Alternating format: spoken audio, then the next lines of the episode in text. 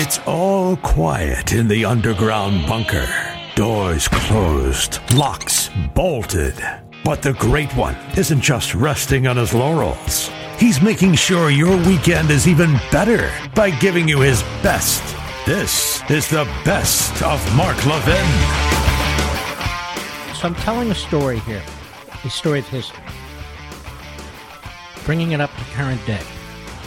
Because I'm also, at the end of this, wanting you to listen to what these members of this committee, these Pelosiites, have said about what they're doing.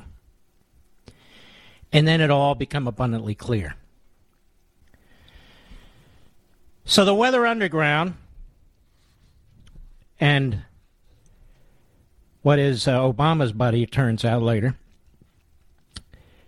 they set off a bomb in the Capitol building. Nobody's charged. Next, next, that was March nineteen seventy-one. In May nineteen seventy-two, they attacked the Pentagon. Cut, tw- uh, cut two, go.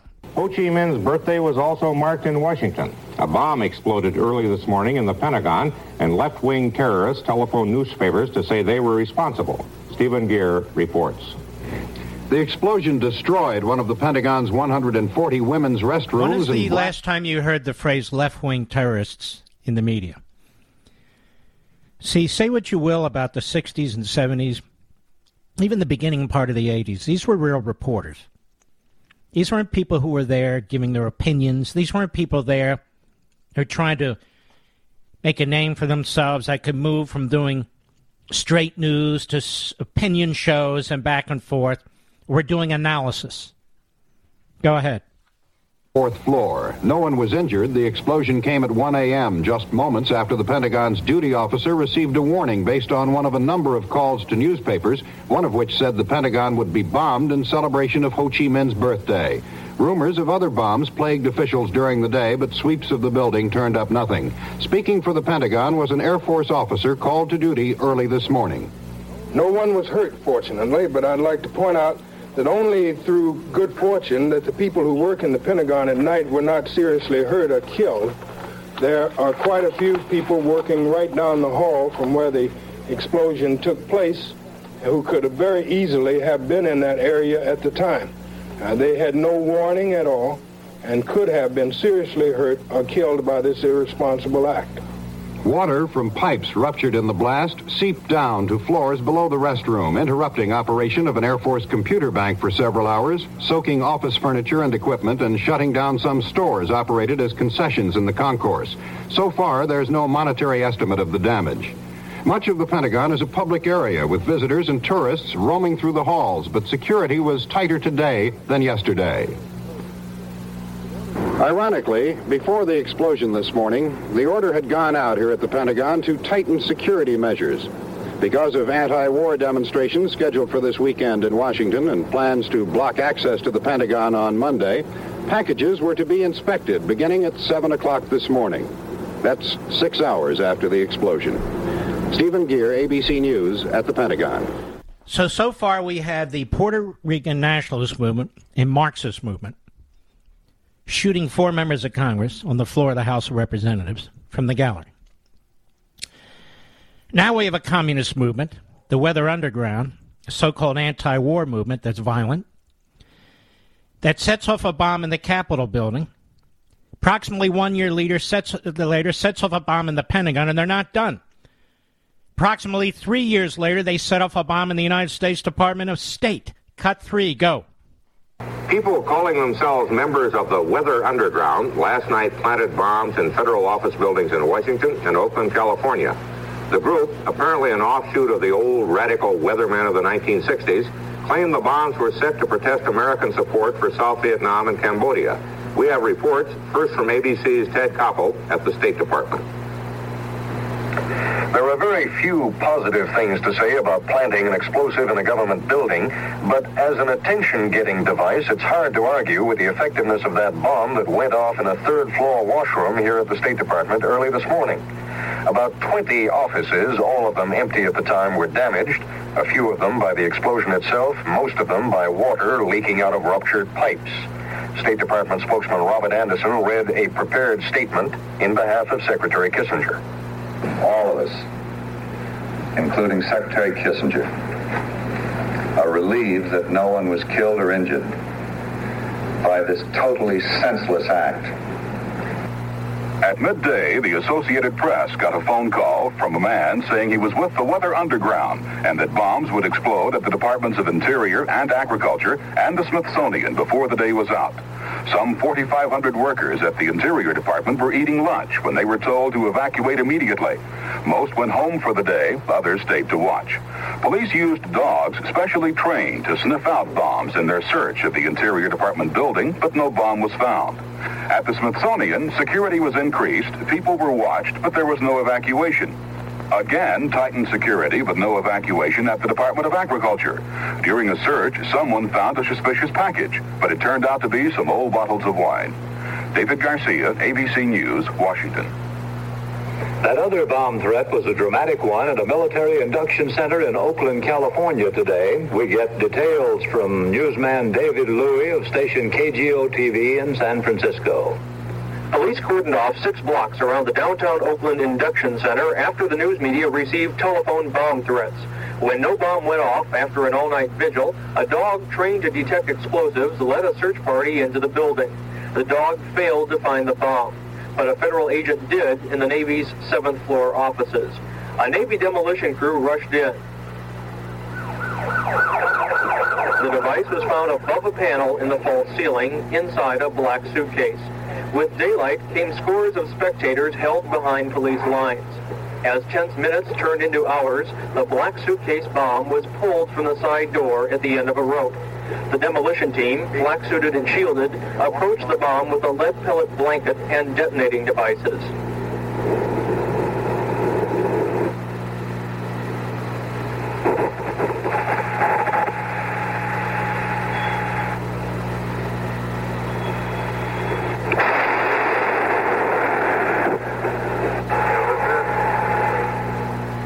After two attempts, the case caught fire, in turn setting off the charge.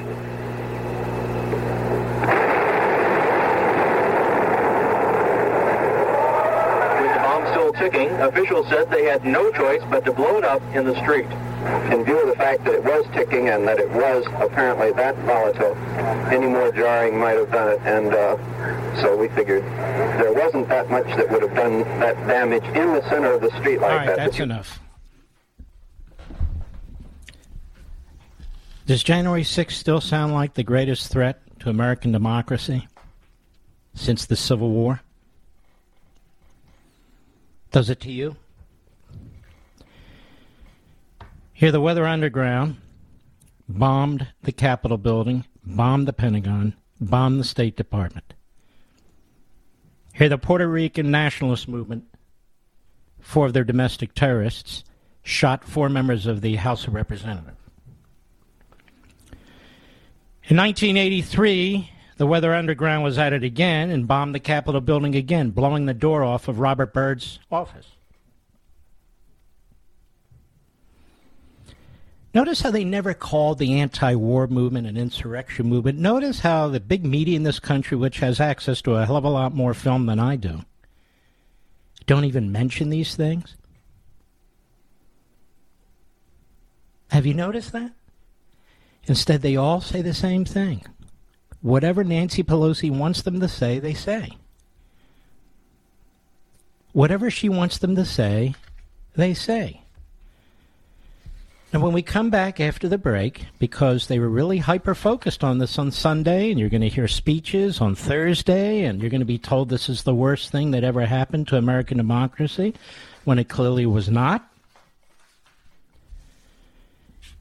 You'll notice the telltale signs are not only do they ignore actual factual history that their own networks reported at the time, but they keep talking about how five people died on that day when one was killed by a Capitol police officer and four others died of other causes. That's like saying the riots in in Minneapolis. How many people during the first night of the riot had heart attacks and died? How many? Well, maybe they had heart attacks because they were very concerned or stressed or whatever about what was taking place. So there are telltale signs about how the media lie, how they push their propaganda, how they create these these narratives. Police officers weren't killed that day. Police officers weren't shot. Some of them were attacked, and for that these people needed to be punished.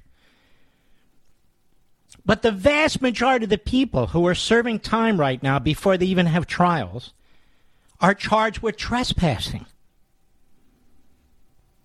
or parading on public property. And we all saw film where Capitol Police officers were waving in people. What about them? So nobody, at least not me and not you, excuse violence, excuse breaking into the Capitol building. Where we draw the line is the effort to so thoroughly politicize this so as to destroy tens of millions of Americans and their reputations, whereas to create a political scenario where Donald Trump was the leader of the effort because he didn't act.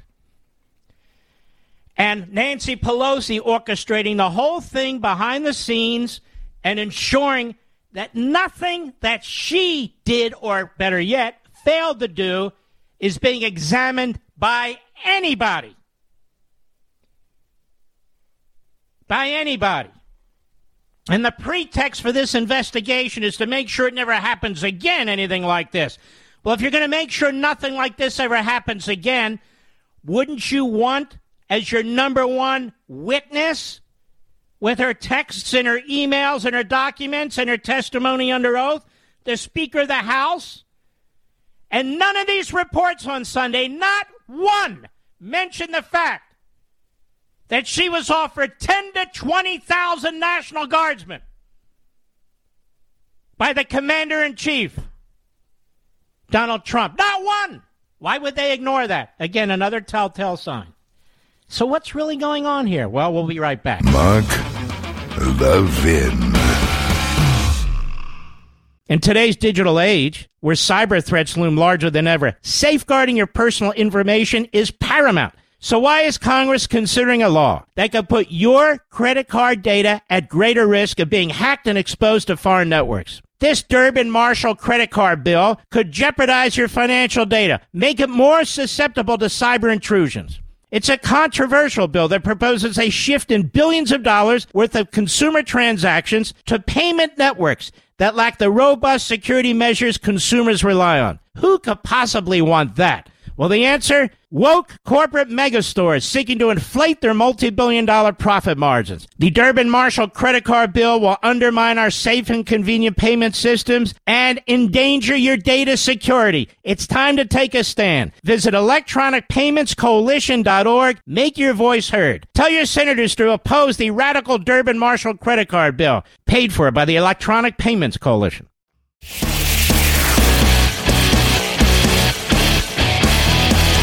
Making your weekend even better. This is the best of Mark Levin. The uh, there was almost no interest by the media, certainly by the Democrats, Biden as a candidate. No interest by the body politic in getting to the bottom of the riots and Black Lives Matter. Quite the contrary, corporatists, athletes, and the others were applauding them. And there was a piece that was written. It was posted by Jim Patrick, um, and he is a retired chief of police, current staff writer for Law Enforcement Today. Thousands of cops were injured, over two billion dollars in damage during Floyd riots. Where are the congressional hearings? Law Enforcement Today recently reported a Rasmussen National Police Association poll released on January twenty-first of last year shows more voters favor a congressional investigation of the violent Black Lives Matter and Antifa riots last summer than the so-called January sixth quote-unquote insurrection. With that in mind, we thought it would be interesting to compare and contrast the two. As we've seen since January sixth, Democrats have seized on the incident to commission a January sixth inquiry, no doubt reminiscent of a Spanish Inquisition, ostensibly to look into what led to the siege of the U S Capitol. Unfortunately, this Inquisition committee will be nothing more than a politically charged witch hunt with the intention of laying the entire blame for the incident on former President Trump and his supporters. There you go. Pelosi was apparently afraid of what they might seek to gain information on, such as why repeated requests from former Capitol Police Chief Steven Sund for National Guard troops were summarily rejected. That, of course, falls on Pelosi, who's in charge of Capitol security. Instead, Pelosi chose never-Trumpers such as Representatives Liz Cheney and Adam Kinzinger, classic rhinos whose only interest in being on the committee is to throw Trump and his tens of millions of supporters under the bus.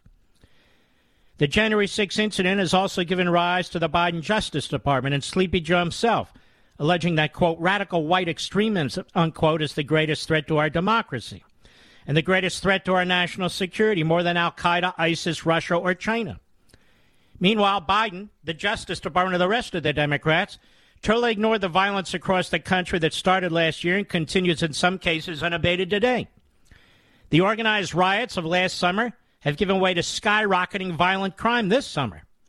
According to the Armed Conflict Location and Event Data Project, ninety-five percent of the riots that took place last summer were linked to Black Lives Matter. Remember the link of Black Lives Matter, remember, to the Weather Underground individual who was released from prison by Clinton. Six percent of the protests, which occurred between May twenty-sixth and September fifth, involved rioting, looting, and similar violence, including forty-seven fatalities, the Frontier Post reported. forty-seven. Of the six hundred thirty-three incidents coded as riots, eighty-eight percent were coded as involving Black Lives Matter activists. All told, there were twelve thousand forty-five incidents. The rioting wasn't only concentrated in large metropolitan areas, but also found its way into smaller cities such as Fort Collins, Colorado, Cottonwood Heights, Utah, Gilbert, Arizona, Davenport, Iowa. The riots spread across forty-seven states. The riots that took place last year caused an estimated two billion dollars in damage across the country, overtaking the nineteen ninety-two L A riots that took place in the wake of the initial Rodney King verdict, which caused seven hundred seventy-five million dollars in damage. And according to Axios, adjusted for inflation, those costs would amount to one point four two billion dollars. The damage estimate provided by Property Claim Services only accounted for damages caused between May twenty-sixth and June twenty-sixth. Uh, Waters of the Insurance Information Institute told The Sun that since the damages from all over the country, not just one state, the amount would be much larger. Much larger. The Foundation for Economic Education explained the losses don't account for damages that were not insured, which is seventy-five percent of U S businesses are underinsured, under, uh, underinsured today. forty percent of small businesses have no insurance at all.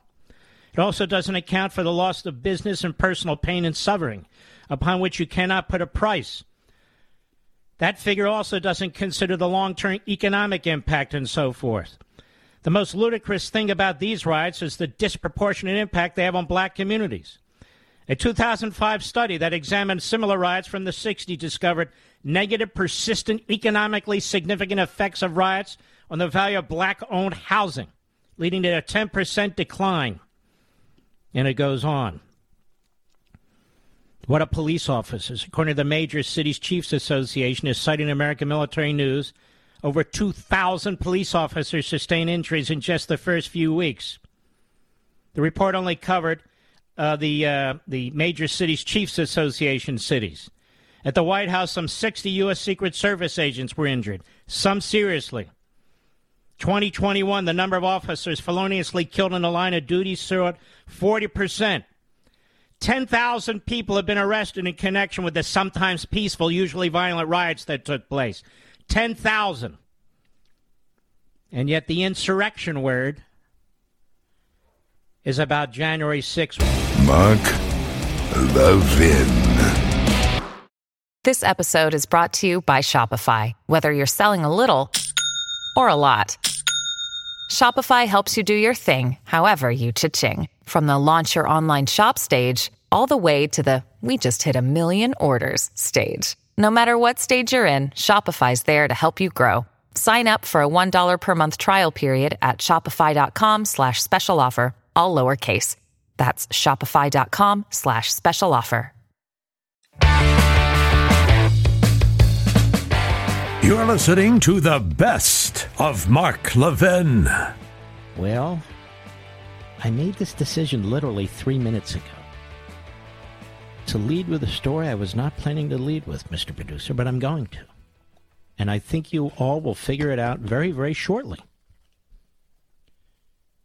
Pelosi accused of hiding information on her role in security breakdown on January sixth by Kerry Pickett of the Washington Times. House Speaker Nancy Pelosi is concealing information about her culpability in the security breakdown during the January sixth riot. You know, this has been my bugaboo, folks. This has been my focus.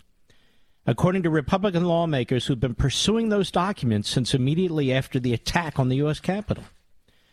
Representative Rodney Dave, uh, Davis, Republican of Illinois, said Missus Pelosi's stonewalling. He's the top Republican on the House Administration Committee, which oversees the management of the Capitol complex. He said the sergeant-at-arms at the direction of the speaker has refused to provide us their communications surrounding January sixth. I believe those records will show there was a lot of communications and coordination between the speaker's office and law enforcement officials leading up to and on January sixth, he wrote in a statement to the Times. He sent a letter yesterday to Missus Pelosi that reiterated House Republicans' demand for the release of documents and communications involving the decision not to deploy the National Guard for the mass protests anticipated that day.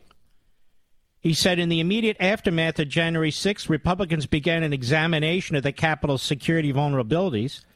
On January thirteenth, twenty twenty-one, as the ranking Republican member of the House Administration Committee, I sent letters to the acting House Sergeant-at-Arms, the House Chief Administrative Officer, and the acting Chief of the U S Capitol Police, asking them to preserve all records relating to January sixth, Mister Davis wrote. Although the U S C P immediately complied with my request to preserve and produce relevant documents, the House Sergeant-at-Arms and Chief Administrative Officer, the two House officers who report directly to Pelosi, responded jointly that they were, quote, unable to comply with the request at this time, unquote. Now, nearly a year after this request, the House Sergeant at Arms and Chief Administrative Officer have yet to comply with the request. House Administration Committee Chairwoman Zoe Lofgren, she is an old-time red. California Democrat called Mister Davis's letter pure revisionist fiction and another attempt by Republicans to distract and deflect from the January sixth mayhem. The Chief Administrative Officer and House Sergeant at Arms have already notified Ranking Member Davis they are complying with preservation requests and will fully cooperate with the various law enforcement investigations and bona fide congressional inquiries, she said. However, the February first response to Mister Davis from the Capitol's Chief Administrative Officer and Sergeant at Arms denied the request to turn over documents. Been almost a year since the first request. We've made multiple attempts since to get this information, have been unsuccessful each time, said Ashley Phelps, a spokeswoman for the House Administration Committee Republicans. If the House S A A and C O A do plan to comply with our request, we'd hope it would be this Congress. Speaker Pelosi could direct them to do so, and this wouldn't be an issue. Representative Jim Jordan, top Republican on the Judiciary Committee, also is involved in the effort, and that's why they're now turning on Jordan, among others, with the Pelosi Stalinist Committee, where she appointed every single member. Because Jordan, as the ranking Republican, the top Republican on the Judiciary Committee in the House, has been trying to get this very same information. He said there have been conflicting accounts about security preparations days before a pro-Trump mob, quote unquote, that's the Washington Times, stormed the Capitol in an attempt to stop Congress from certifying Joseph Biden's presidential election. You have conflicting testimony from that time period, said Jordan on Fox News. The Capitol Hill police have said they asked for the National Guard to be present on January sixth. The Sergeant at Arms has said, no, you didn't. So one guy says we asked for it. The other guy says we didn't. The guy who says we didn't ask for it reports directly to the speaker and won't turn over the documents. The guy who said we did ask for the National Guard, they gave us the information. The top Republicans on several House committees that started early probes into January sixth attack first sent Pelosi a letter on February fifteenth asking for communications with law enforcement related to the security plans. It has been widely reported and confirmed by multiple sources that when Chief Steven Sund requested the National Guard to be activated ahead of the January sixth joint session of Congress, the response from the Sergeant at Arms acting on Pelosi's behalf was that the optics of having the National Guard on site were not good, and the intelligence didn't support the move, wrote the Republicans from the administration, Judiciary Oversight, Reform, and Intelligence Committees. Senate Republicans, including Lindsey Graham, also have questioned Miz Pelosi's responsibility for security at the Capitol before the riots. Graham's inquiries prompted Pelosi spokesman Drew Hamill last year to tweet, "The disgraceful attempt to shift blame for the mob attack on the Capitol is absurd and pathetic. He need only look in the mirror if he wants to start pointing a finger," and he goes on. Why won't she supply the information, ladies and gentlemen? Why won't she supply it? Why won't her hand-picked thugs and goons on the Stalinist committee, led by Benny Hill Thompson and Liz Cheney, unhinged Liz, why won't they provide the documentation to we the people? Why won't the American media ask for the documentation for we the people, as I rip this up? Because they're covering up for Pelosi, that's why. Liz Cheney is actually quite stupid. I never thought she was, but she's demonstrated her I Q is quite low. And she says Trump is guilty of dereliction of duty. Well, it wasn't Trump's duty to protect the Capitol building. That was the duty of Pelosi. She could have asked for the National Guard. She didn't. The president also offered the National Guard. She didn't accept it. We all know why. I've explained why many, many times. Because she hates the cops. She hates the National Guard. She loves the Marxist wing of her party, of which she's thrown in. And because, of course, Pelosi wants to play to the base. And can you imagine what it would look like to have more cops and the National Guard surrounding the Capitol building when she trashed the military, potential military presence and federal law enforcement at Lafayette Park, more than Lafayette Park, also threatening them and calling them stormtroopers at the Portland Federal Courthouse, among other places. She embraced, embraced the uh, the destroy the cop movement, the defund the police, the slash their budgets movements, uh, despite them taking steps back from that now. She's done nothing to improve law enforcement in this country. Uh, tomorrow, January sixth, they intend to pretend that they support the cops, pretend that they support the cops, uh, which clearly they do not. Now, this committee that I talked about at great length yesterday, and I've talked about at length about before, to the point at which the Washington Compost, New York Slimes, and others are very upset with me for daring to talk about January sixth. The people who are in uh, various gulags around the city of Washington, D C, you're not allowed to talk about this, Mark. No, no, no, no, no. After all, they're not Black Lives Matter or Antifa. After all, they're not the Weather Underground. The media have an affinity for the Marxist radical left and their violence.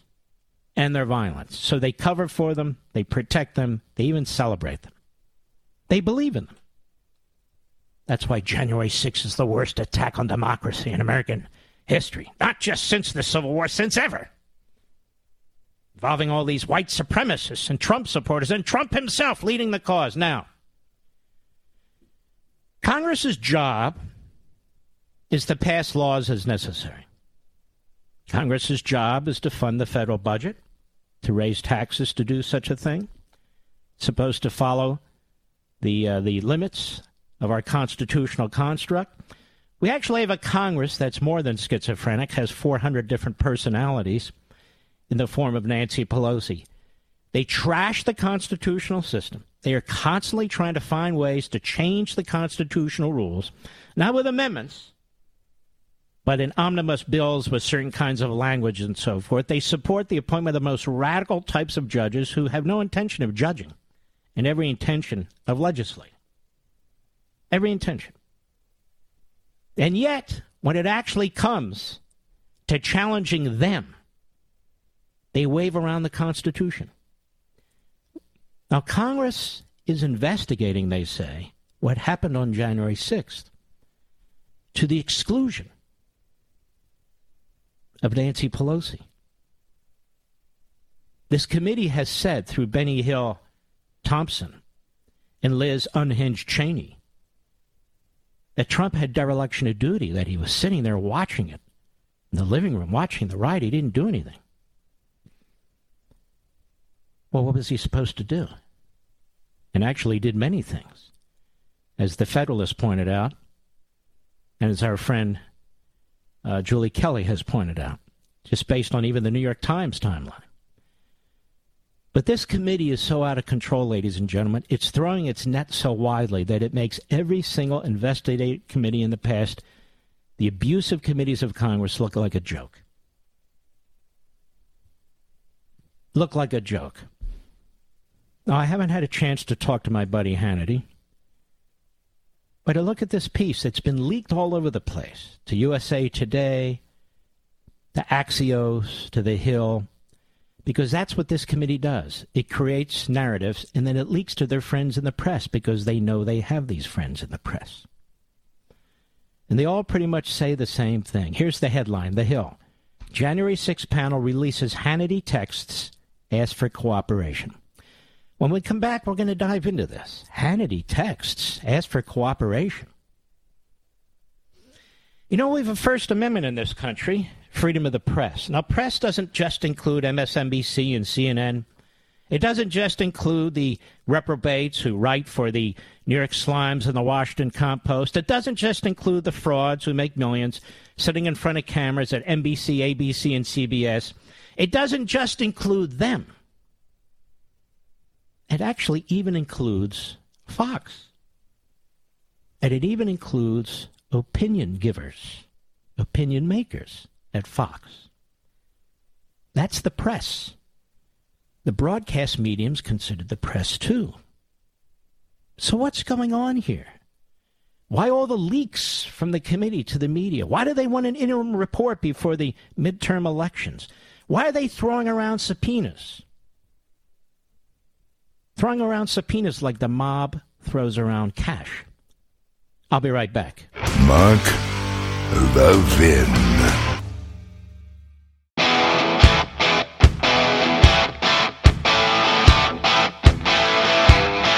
The Great One makes your weekend even better. This is the best of Mark Levin. First, there's Adam Schiff, who should not be a lawyer. His uh, bar license should have been pulled a long time ago, given his conduct in the various public forums and his deceit, lying, cheating, and all the rest of it. Uh, but nonetheless, he was on M S L S D today, just happened to be on with somebody named Haley Jackson. No doubt the next Walterine Cronkite. Cut twenty-three, go. Is that the expectation? Are you looking for information or for cooperation from Mister Hannity? Yes, uh, and I think you'll see an announcement about that uh, very soon. Um, you know, we believe that he was texting with the chief of staff uh, and that he has information that would be relevant to our committee. Um, he was more than uh, a Fox uh, host. He was also a, a confidant advisor, campaigner uh, for the former president. Uh, and I would hope that if he's asked by the committee, as I expect he will be very soon, that he would cooperate with us. And that's a voluntary request, just so I'm clear on that? Um, I, uh, my understanding, and you'll get confirmation of this very soon, is that we are making a voluntary request uh, that he speak with the committee. Wow, what a committee. They determined that Sean Hannity and Donald Trump are friends and that they would speak and text each other from time to time. Nobody in the media has ever done that with Kamala Harris or Biden or Pelosi or Schumer or even Adam Schiff, have they? No! Look at all the communications we had between the Obama people and the Biden people and the Secretary of Confusion, Hillary Clinton, with the media and the texting and the emails and the on and on and on. Russia collusion and Russia collusion and Russia collusion. Sean must be something more than merely a Fox host, you see. Now, first of all, I don't know what Sean knows or doesn't know, but I do know this. Every one of these damn frauds in the media communicate regularly with their favorite politicians. Every damn one of them. And they always have. And many of them carry water for them. Why do you think C N N and M S N B C exist today? They carry water for Pelosi and Schumer and Biden and Kamala Harris. That's it. That's it. But we need to know what this particular individual, Hannity, texted and discussed with the president. First of all, a couple of things. They're already leaking his texts to the media in advance of his, quote-unquote, voluntary appearance. They're already, in other words, ladies and gentlemen, violating the First Amendment of the United States Constitution, freedom of the press through the back door by releasing texts they're getting from other people's data to the press itself, which is perfectly happy to regurgitate them because they don't believe in the press. They believe in propaganda. Mark Levin.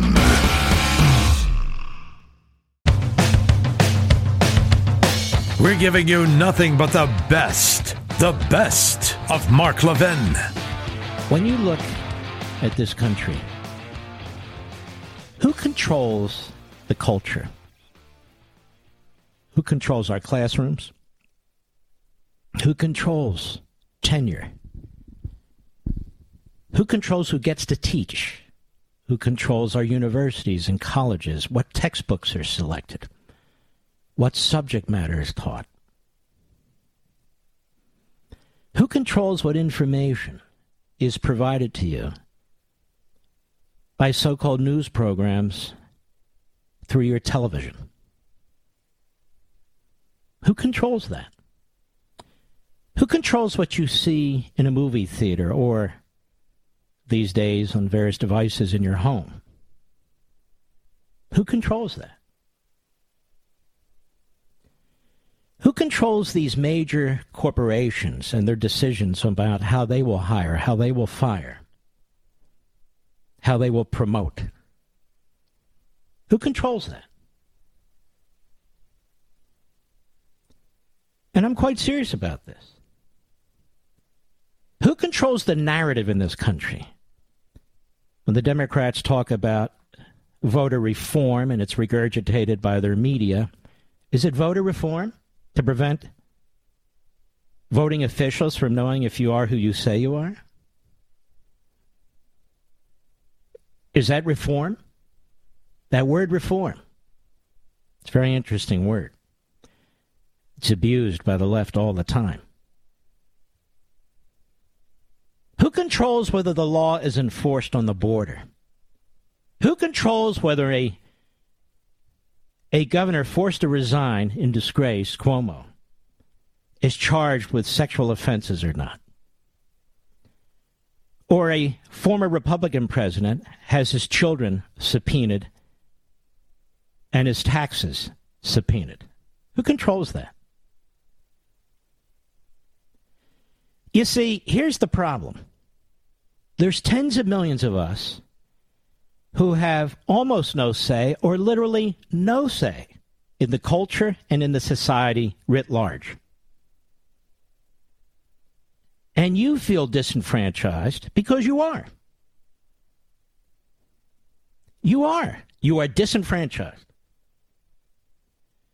When you have nineteen Republican state legislatures that are earnestly and studiously trying to adjust their election laws to respond to what took place during the pandemic and what took place in twenty twenty.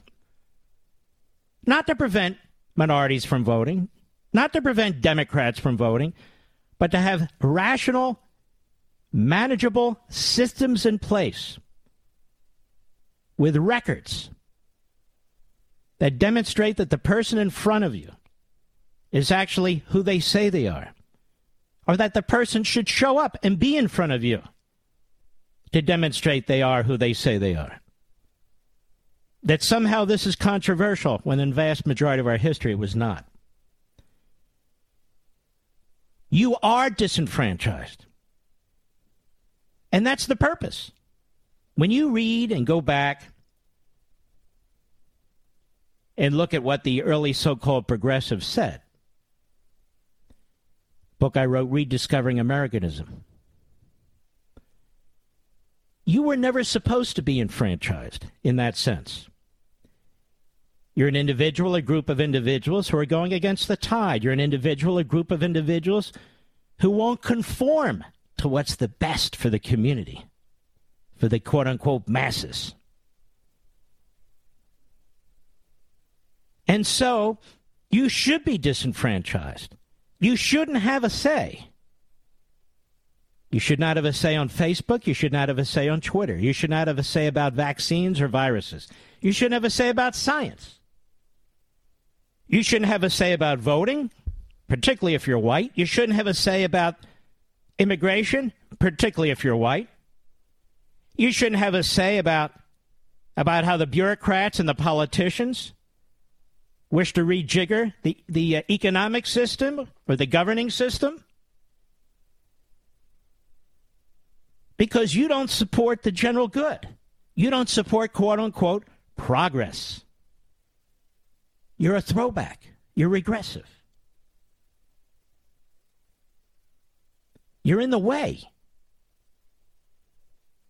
You're in the way, so you should not have the same liberties, the same rights, the same ability to speak. Period. Conversely, if you claim to know what the general good is, if you claim to know what's in the best interest of the of the overall population, that is, you wish to think for, act for, and feel for every other person in this country, whether they like it or not, you're righteous. Because you want to do good for everybody, the theory goes. You want to do good for everybody. You're not a selfish individual. You don't believe in free will going off on your own and undermining the general good of the community. You believe in equity. You believe in equality. You believe in settling scores. You believe in reparations. Capitalism is evil because capitalism rewards individuals for their own labor, for their own work, for their own motivation.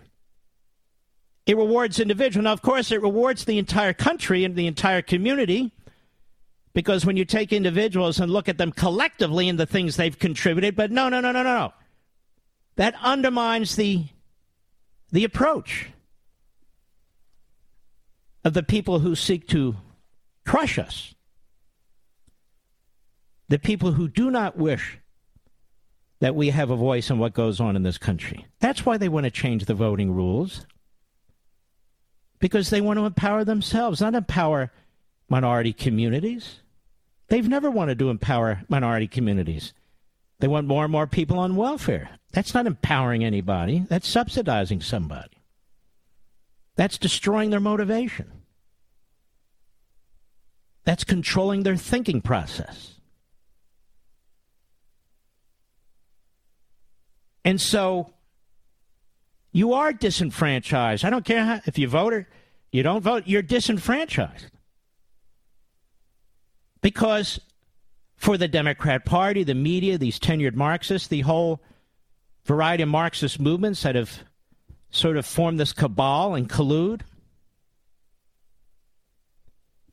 your independence is the enemy. Your independent thinking is the enemy. Your ability or wish to post something on social media, to raise questions and challenge something, is disinformation or misinformation. It's dangerous. It must be eliminated. If you have a different approach to dealing with the virus, even when it comes to your own body, you're the enemy. You must be, you must be squashed. If you're successful in this country, and you're black or Hispanic or you're Asian or you're gay or you're a woman, you have to be dismissed or rejected because you undermine the narrative. If you made something out of your life, not because of the government, not with the help of the government, but because of liberty and capitalism and freedom, you didn't do that on your own, Barack Obama says. How could you do that on your own? You couldn't do that without a big centralized federal government. What Barack Obama fails to understand and doesn't really care about is you can have a big, centralized federal government and be very, very poor if you don't have motivation, if you don't embrace capitalism, if you don't work. Government's beside the point. The whole country was set up not to promote a white-dominant society, but to promote the freedom, the aspirations, and the desires of the individual. Even though our history is imperfect, and every country has an imperfect history, as a matter of fact, every human being has an imperfect history. The fact is we're more perfect than any other country. And we are the greatest country to ever have been established, period. With the most diverse population of any industrialized country. Diverse by religion, diverse by race, diverse by interests, diverse in every way. You are disenfranchised from what's going on in this country. Academia, entertainment, politics and governance, so-called media. You're the target. You're the subject. You're not the participant. And to the extent you resist this alien ideology that has been imposed on so much of this nation and our culture, you are to be destroyed. Destroyed.